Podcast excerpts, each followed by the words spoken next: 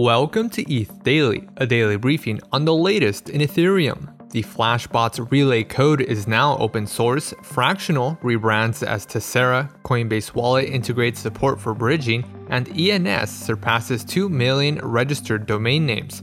All this and more from ETH Daily starts right now.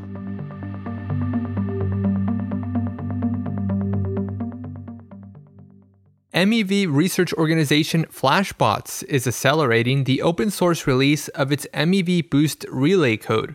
The urgency to open source comes amid the Tornado Cash sanctions and potential censorship requirements for infrastructure providers.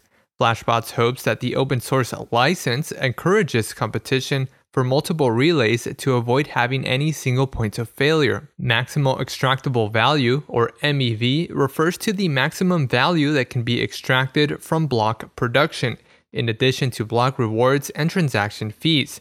MEV can be achieved by the reordering or censorship of transactions in a block.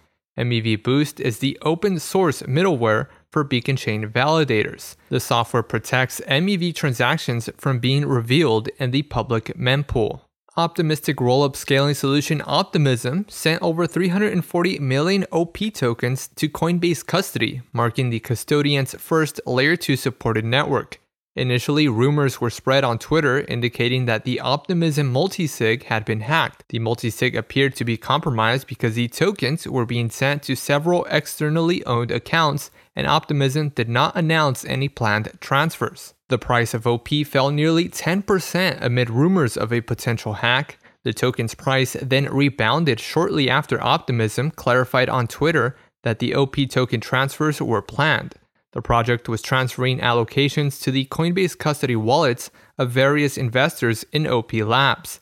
Optimism says they will announce large transfers ahead of time for future transactions. Collective NFT ownership platform Fractional has rebranded as Tessera. The change comes as the platform is expanding to support NFT infrastructure. The company also revealed that it raised a $20 million Series A earlier this summer. Paradigm led the funding round with participation from Focus Labs, Uniswap Labs Ventures, eGirl Capital, and Yunt Capital. Tessera allows users to fractionalize NFTs into either ERC20 or ERC1155 tokens. Tessera works by locking up the original NFT into a smart contract. The original NFT can only be released when a buyout occurs. If a buyout occurs, fractional owners are able to redeem their ownership tokens for ETH.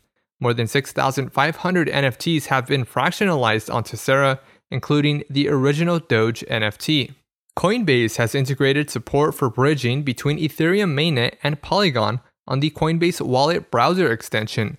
Support for bridging in the Coinbase Wallet mobile app will come at a later date.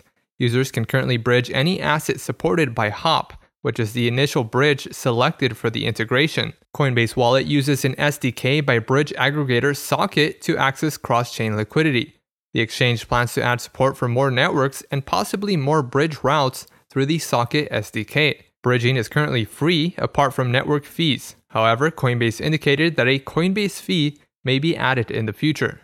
And lastly, ENS has surpassed 2 million total registered domain names since launching in 2017.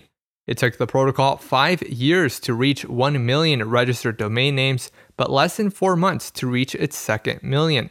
ENS generated a record $6.8 million in revenue from domain fees in July. 147 new ENS domain names have been registered over the last 16 days. This has been a roundup of today's top news stories from ETH Daily. You can support this podcast by subscribing and leaving us a review on Apple Podcasts. Also, subscribe to our newsletter at ethdaily.substack.com. Thanks for listening. We'll see you tomorrow.